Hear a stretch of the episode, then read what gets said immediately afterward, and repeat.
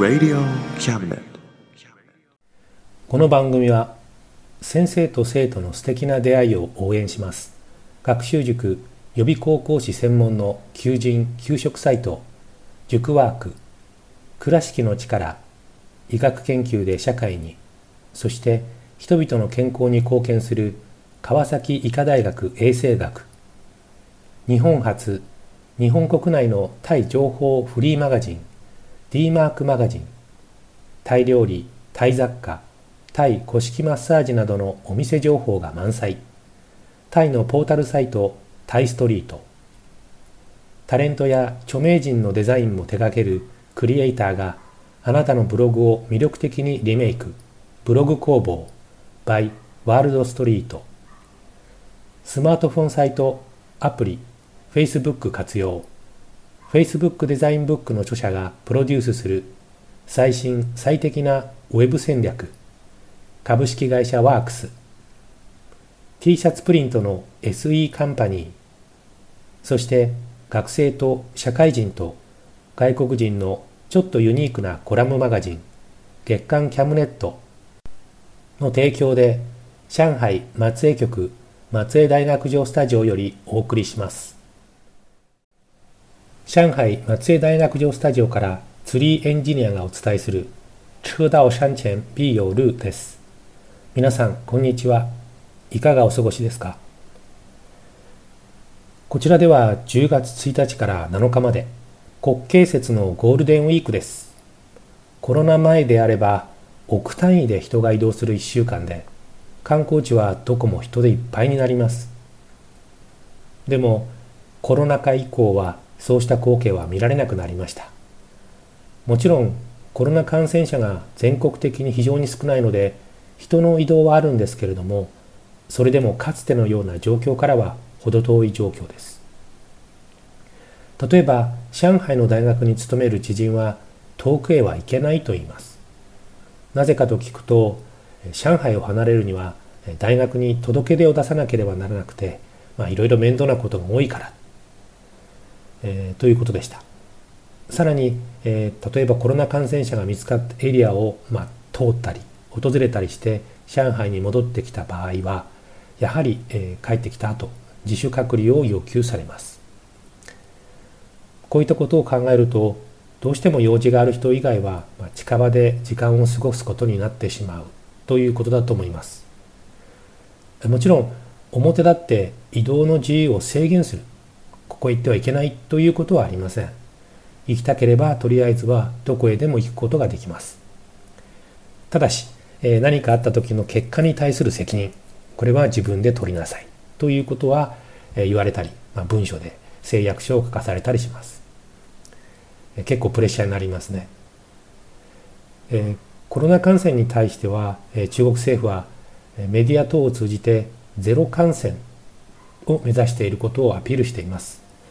日本の人から見れば驚くような目標というかスローガンだとは思うんですけれどもこちらでは、まあえー、前向きに捉えられているようです。最近の中国に関する話題では、えー、日本でも大きく取り上げられたのがおそらくあの恒大集団ですね不動産を扱う、えー、恒大グループのデフォルト問題だと思います、えー、まあ、リーマンショックの再演化とかですね。いや中国政府が最後は助けるだろうとか。いや今回は、え助けないだろうなどなどと、まあ、いろんな分析とか評論が出ていますし、えー、皆さんもですねあの日本国内のニュースでご覧になっていると思います。でこれに関してはですね私も専門家ではないのでわからないんですがある記事の論評に、まあ、共感を覚えました、えー、中国では理解できないことが、ま、平然と行われるという言葉でした、私たちの常識的な発想では理解できないことがここでは行われています。例えばアリババのアメリカでの上場阻止もそうですし、タクシーなどの配車アプリで世界トップクラスの資産評価額を持っている DD の、えー、まあ、これも同じくアメリカのその上場に対する、えー、中止命令ですね。これもそうです。またあの学習塾でのですね主要教科の授業は禁止するとかあるいは営利目的の塾は禁止とかあるいはまあ女性っぽい女性のようなですねなよなよしたようなあるいはお化粧しているような男性アイドルのテレビなどでのテレビなどにえ出ることあるいは放映をすることを禁止するなどですねえこういったまあちょっと理解できないことがたくさん行われています。まあ、こうしたことは日本のニュースでも報道されたのでご存知の方も多いと思います。であの、まあ、屋上屋を重ねるようで、えー、まあ、ちょっと申し訳ないのですけれどもそのようなニュースの中で今日ちょっとだけ触れたいのは中国の東北地域での電力供給の制限についてです。えー、この電力供給の制限について、まあ、簡単に言うと停電ですよね。えー、上海でも先日通知がありましたでその通知によりますと9月の末から10月の初めにかけて、えー、まあ、1週間弱だと思うんですけども計画停電が行われました、えー、これはま定期的なもので東北地域での電力供給制限とはちょっと性質が異なるのではないかと、まあ、思われるんですけれどもちょっと真相はですね不明なんですね。え、もしかしたらつながりがあるあるいはまあもしかしたらないのかもしれないっていうところなんです。えー、というのも上海での計画停電というのは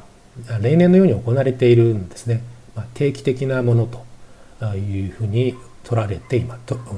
捉えられていますでもよく見るとですね今年は少し気になることがありました例年の計画停電では、商業用の電力供給に関してのみ行われていたんですね。でも今回は民用、えー、まあ、市民たちですね、えー、市民の供給電力も停電の対象に入れるとしていたわけです。でこれはかなり珍しいことです。えちょっと他の人にも確認したんですけども、まあ、あ少なくともここ数年はなかったんじゃないかということです。であの話を東北に戻しますがえ東北の停電に関してはえなぜ電力を制限するのかいつどのように実施するのかということが市民に全く知らされていない点が今問題となっていますある化学工場では有毒な化学物質を扱っているんですけれども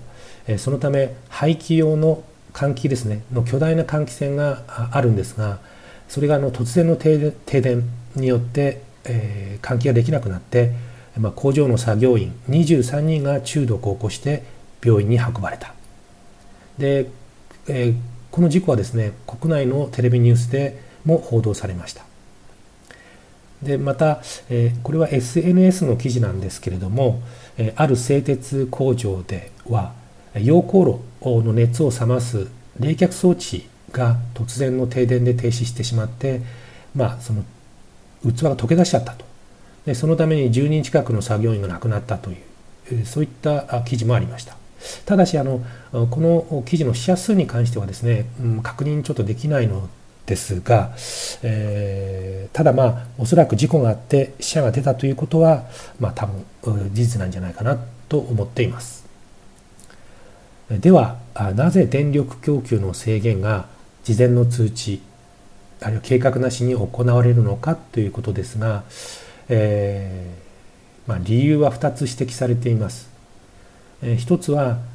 あの国のリーダーがですね、え、まあ、習近平氏が排出ガス二酸化炭素の排出ガスの規制を強化するように、まあ、強く指示を出したということがある。もう一つは、え国内電力の7割を占める火力発電の原料である石炭価格の高騰がそのもう一つの理由です。で1つ目に関しては、え中国では2030年までに、ま二酸化炭素ガスの排出を、まあ、相当程度減らすとして目標値を決めているんですけれどもこれなかなか削減できていない状況です。でこうした中で来年は北京で東京オリンピックが開催される予定ですのでまああの習近平氏としてはですね北京をはじめとして、まあ、その周辺エリアの空気をきれいにしたいというそういう強い希望があるんじゃないかと言われています。で一方もう一つの石炭価格の高騰なんですけれどもこれはオーストラリアへのまあ、嫌がらせで始まった、えー、オーストラリア産の石炭の輸入禁止措置が実は自分の身にですねブーメランのように返ってきて今、えー、自分が困っている。というのが実情だと思われます。以前中国の輸入石炭の6割をオーストラリアに依存していました。当時オーストラリアは、えー、この中国のですね突然の輸入禁止措置に対して、えー、WTO に訴えるなど、まあ、いろいろと抵抗を試みたんですけれども中国政府は輸入禁止措置を続けてきました。それであの国内の報道でですねこの解説されるのは石炭価格が急騰している。そのために、電力が不足するんだ。ということだけでオーストラリアという国の名前この「お」の字も出てきません、えー、まあ、自分の首をですね自分で絞めているという政府の行為についてまあその理由に関してもですね知らない人が相当多いんじゃないかと思います。もちろんそれを知ったところで政府批判ができるかというと、まあ、可能性はゼロに近いでしょう、えー、言論への締め付けに関してもそれくらい、えー、最近は強化されています。え話は少し飛びますけれども先日私の大学からお知らせが来ました。お知らせを送ったその元の人はですね、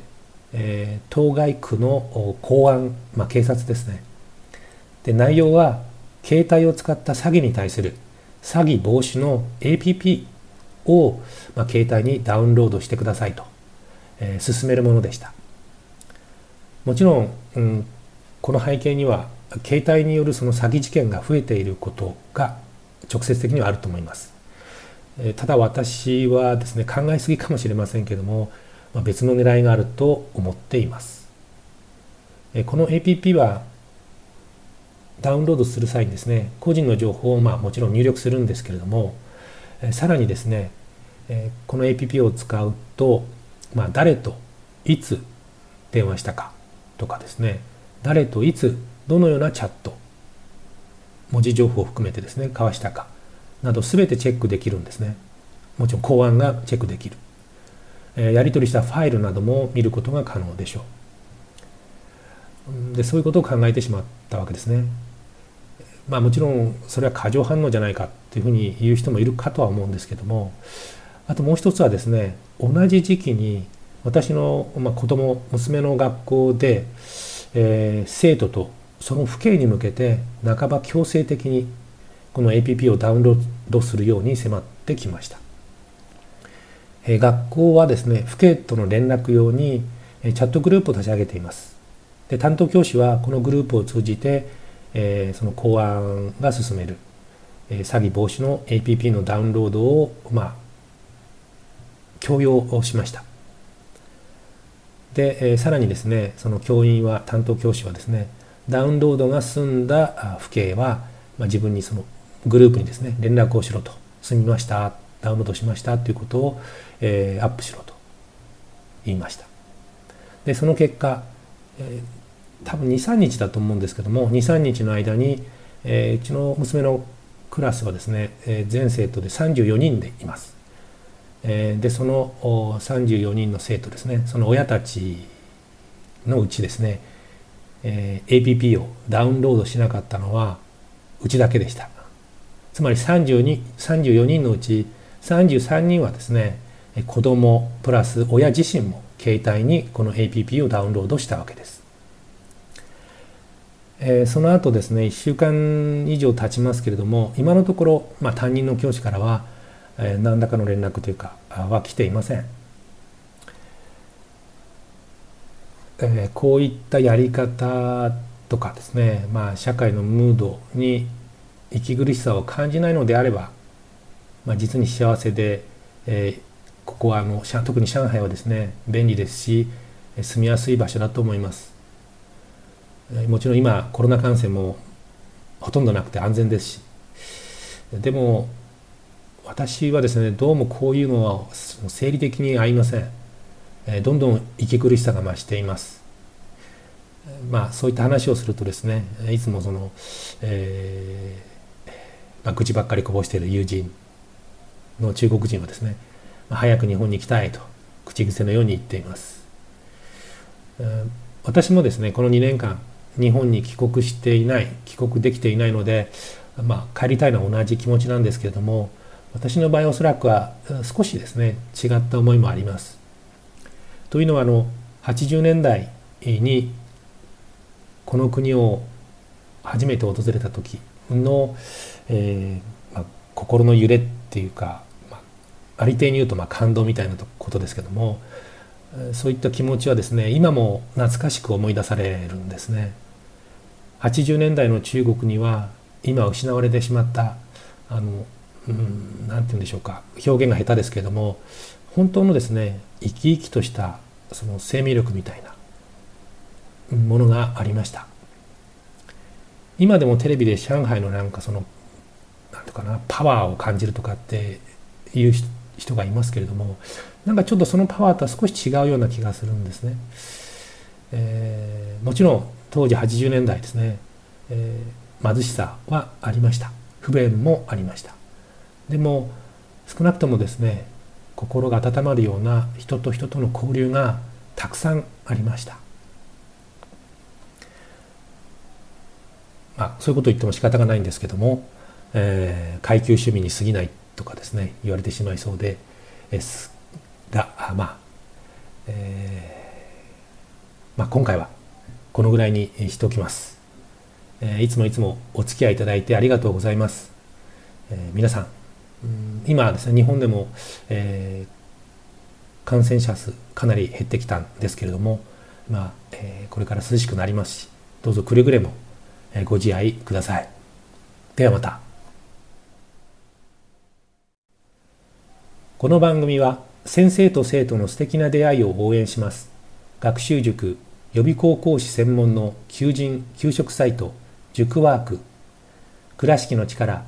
医学研究で社会にそして人々の健康に貢献する川崎医科大学衛生学。日本初日本国内のタイ情報フリーマガジン D マークマガジン。タイ料理タイ雑貨タイ古式マッサージなどのお店情報が満載。タイのポータイのポータルサイトタイストリート。タレントや著名人のデザインも手掛けるクリエイターがあなたのブログを魅力的にリメイク。ブログ工房 by ワールドストリート。スマートフォンサイトアプリ Facebook 活用。Facebook デザインブックの著者がプロデュースする。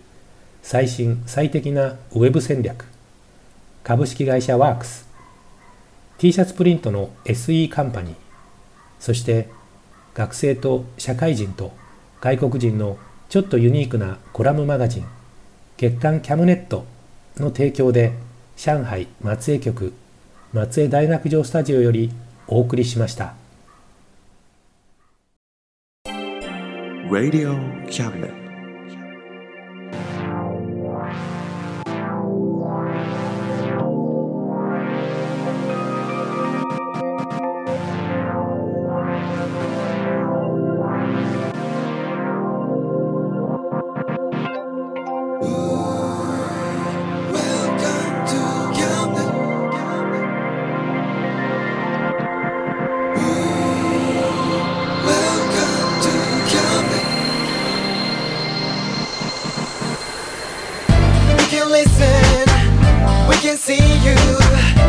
you know, baby, you've got too many choices.